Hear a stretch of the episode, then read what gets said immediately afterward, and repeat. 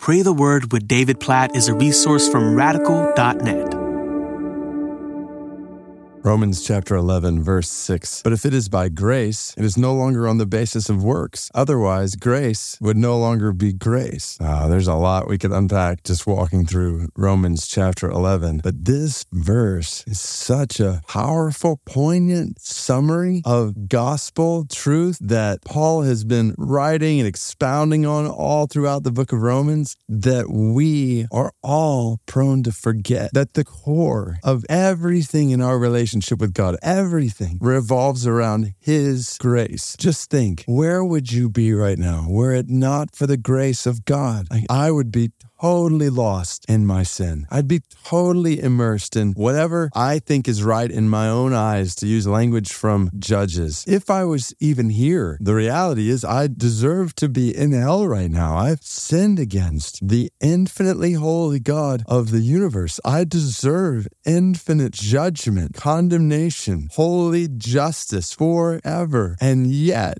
God is gracious. What does that mean? He doesn't give me what I deserve. God gives me what I don't deserve. He pours out on you and me through the sacrifice of Jesus on the cross, all made possible by his blood, just as we prayed through Romans chapter 3, his propitiation. By faith in his blood, it turns aside the judgment we deserve as Jesus took that judgment for us upon himself on the cross, that we have been saved by God's grace. But not just we have been saved by God's grace, because we are also being saved by God's grace, not in the sense of being justified. We have been justified by faith. We've already seen that in Romans chapter 5, verse 1. But we are being sanctified. We're being conformed more to the image of Jesus as followers of Jesus. And all of that is by grace. It's not like we were saved by grace and now we are sanctified by our works. No, we're sanctified by his grace. And yes, that plays out in works in a life that looks totally different because we're forgiven of our sin and filled with the Holy Spirit and in relationship with God through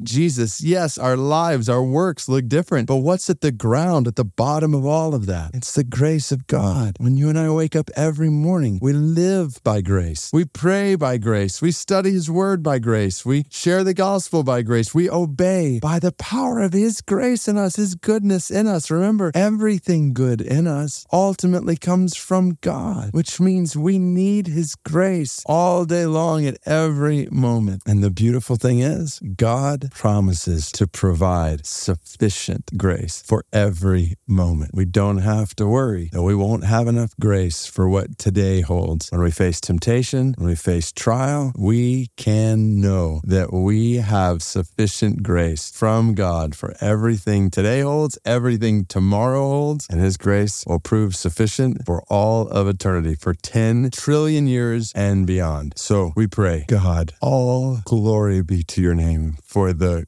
grace you have poured out on us. We say together right now, we shudder to think of where we would be without your grace. Without your grace, we would not be saved. We would be lost in our sin. We would be condemned to eternal death. We would be separated from relationship with you. In other words, separated from life and love and joy and peace and hope and all that is found in you, the fountain of everything that is good. God, we praise you for showing grace to us. Jesus, we praise you for the cross. We praise you for taking the judgment we deserve upon yourself. We praise you for opening the floodgates of grace to flow toward us, not just in the past, not just in that moment, which we praise you for that moment when by your grace, you justified us through faith when you brought us to faith in Jesus. But God, even more so today, for your grace right now, amidst whatever we're walking through, we praise you that you have promised to give us today sufficient grace in our trials, sufficient grace as we face temptation, sufficient grace for whatever today holds in our lives, our families, our workplaces, our neighborhoods, our schools, as your church, you promise to give us sufficient sufficient grace. All glory be to your name that we don't have to worry if we have enough grace from you for what we will walk through today. And so we, we pray that you'd help us to live constantly dependent upon your grace, constantly looking to you for your grace, praising you for your grace, thanking you for your grace, trusting in your grace today, trusting in sufficient grace for tomorrow. Help us not just to see ourselves as having been saved by grace, but God, to see our lives today as being saved, as being sanctified, as being transformed and empowered by your grace today. And God, we pray